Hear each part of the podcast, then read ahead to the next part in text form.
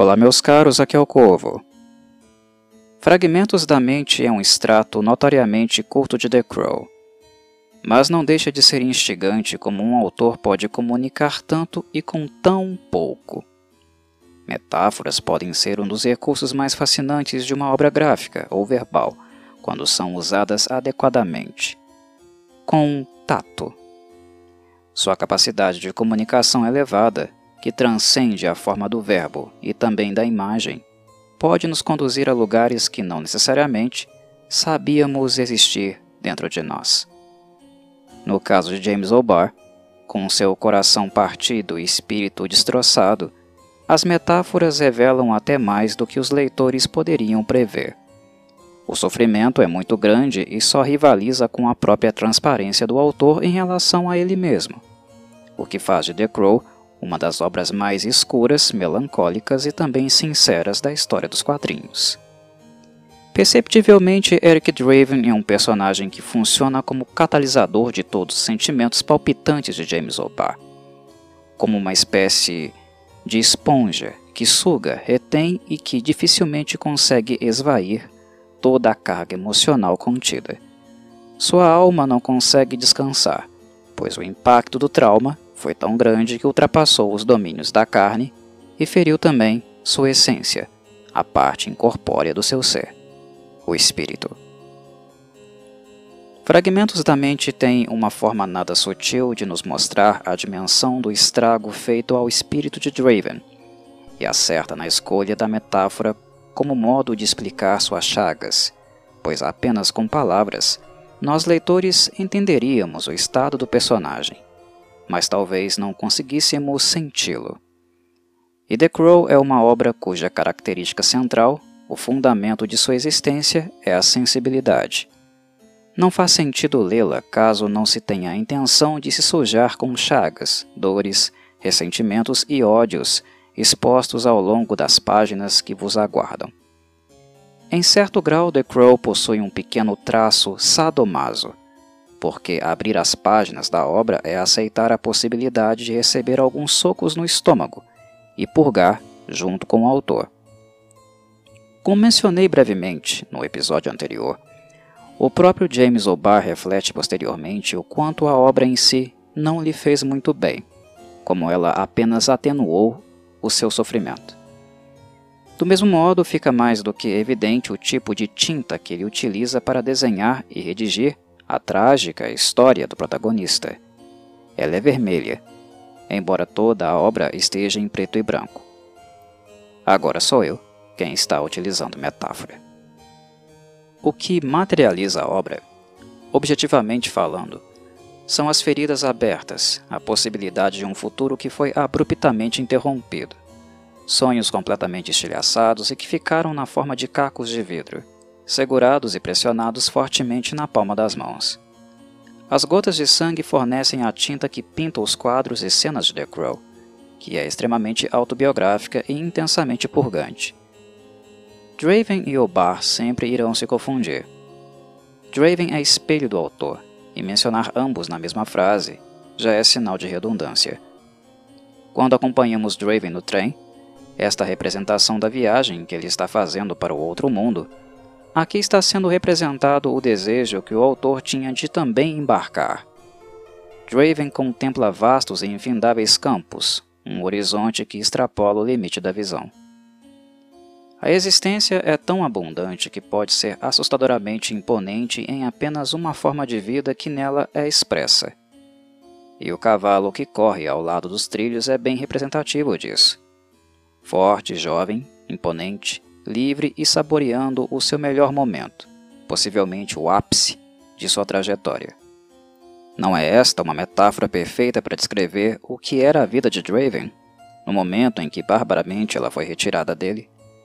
Ele era criativo, pulsante, completamente apaixonado e inspirado por Shelley, o ser humano que não apenas reconhecia o melhor dele, mas também o ajudava a continuar sendo este melhor.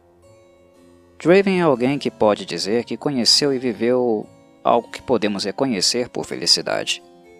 Porém, ser íntimo da mesma constitui ao mesmo tempo em grande maldição, pois a felicidade é etérea, efêmera, transitória E não é à toa que muitas pessoas têm medo de serem felizes e até mesmo se sabotam.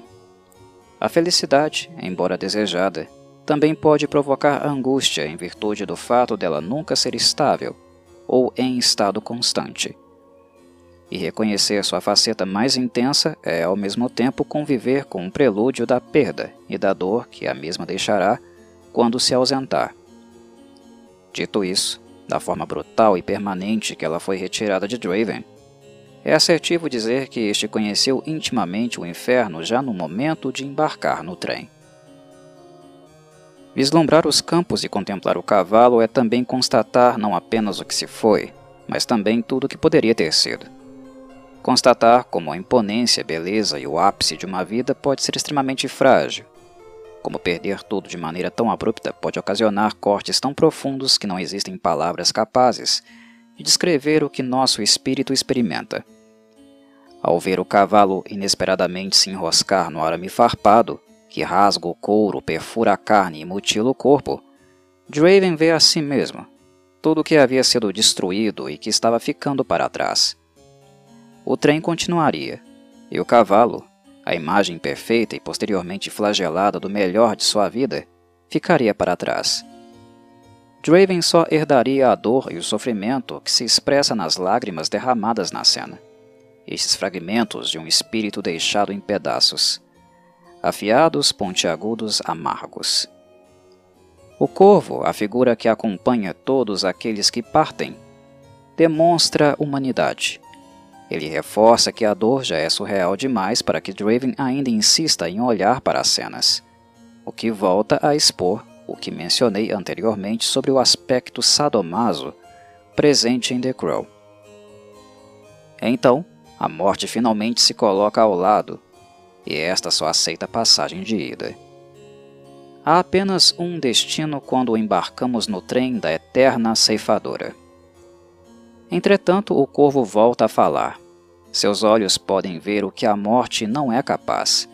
Diferente dela, que apenas tem por objetivo o ponto final, o corvo é a interrogação.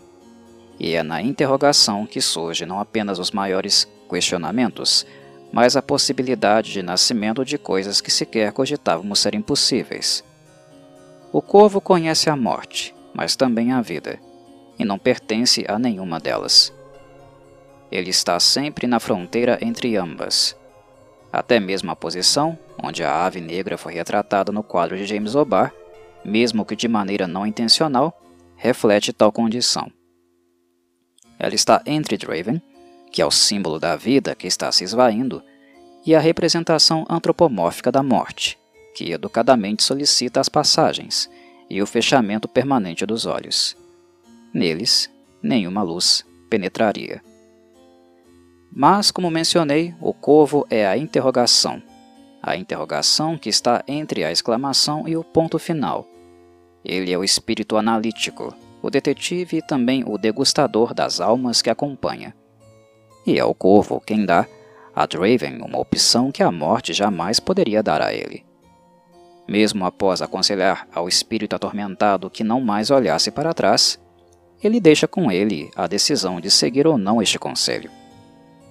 Deixa claro que se Draven decidir saltar do trem e caminhar de encontro ao cavalo, ele não mais encontraria o animal na forma imponente, livre e pulsante de outrora Encontraria o pelo sujo de sangue, tendões rompidos e uma agonia incomensurável.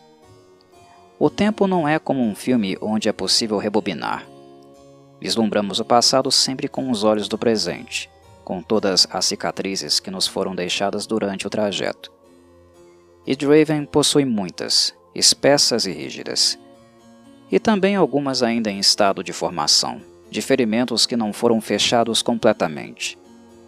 O Corvo aconselha, mas dá a Draven uma escolha que nenhuma outra criatura mórbida do outro mundo poderia dar a ele. Decidir por ele mesmo o que irá fazer com a dor extenuante que impregna todo o seu ser. E assim, o corvo finalmente questiona. E então? O cavalo destroçado que é Draven não pode voltar sozinho, mas o corvo oferece a ele suas asas. o aspecto mais antinatural e ao mesmo tempo fantástico de seu ser. Se Draven não pode mais trotar, ele poderá voar e assim voltar para o lugar de onde veio. Mas o que ele possuía e o símbolo daquilo que ele era, e principalmente aquela quem o ajudou a chegar onde chegou, no caso Shelley, não mais estariam lá. Não deveria ter olhado, garoto, disse o corvo. O estado das coisas não pode ser alterado, mas as chagas e feridas abertas, todo o furacão de sofrimento e ódio, ainda pode ser transformado em outra coisa. E nós leitores sabemos no que Draven o transforma. O corvo deixa claro que neste caminho não há redenção, mas que suas asas estão disponíveis para o moribundo caso ele decida que este é o caminho que opta por seguir. E é justamente baseado nesta escolha que veremos, enfim, a obra sendo desenhada, a abertura de novas páginas e capítulos onde a dor se intensificará, assim como o ódio. O corvo alertou, e Draven escolheu. A todos um abraço e saudações corvides.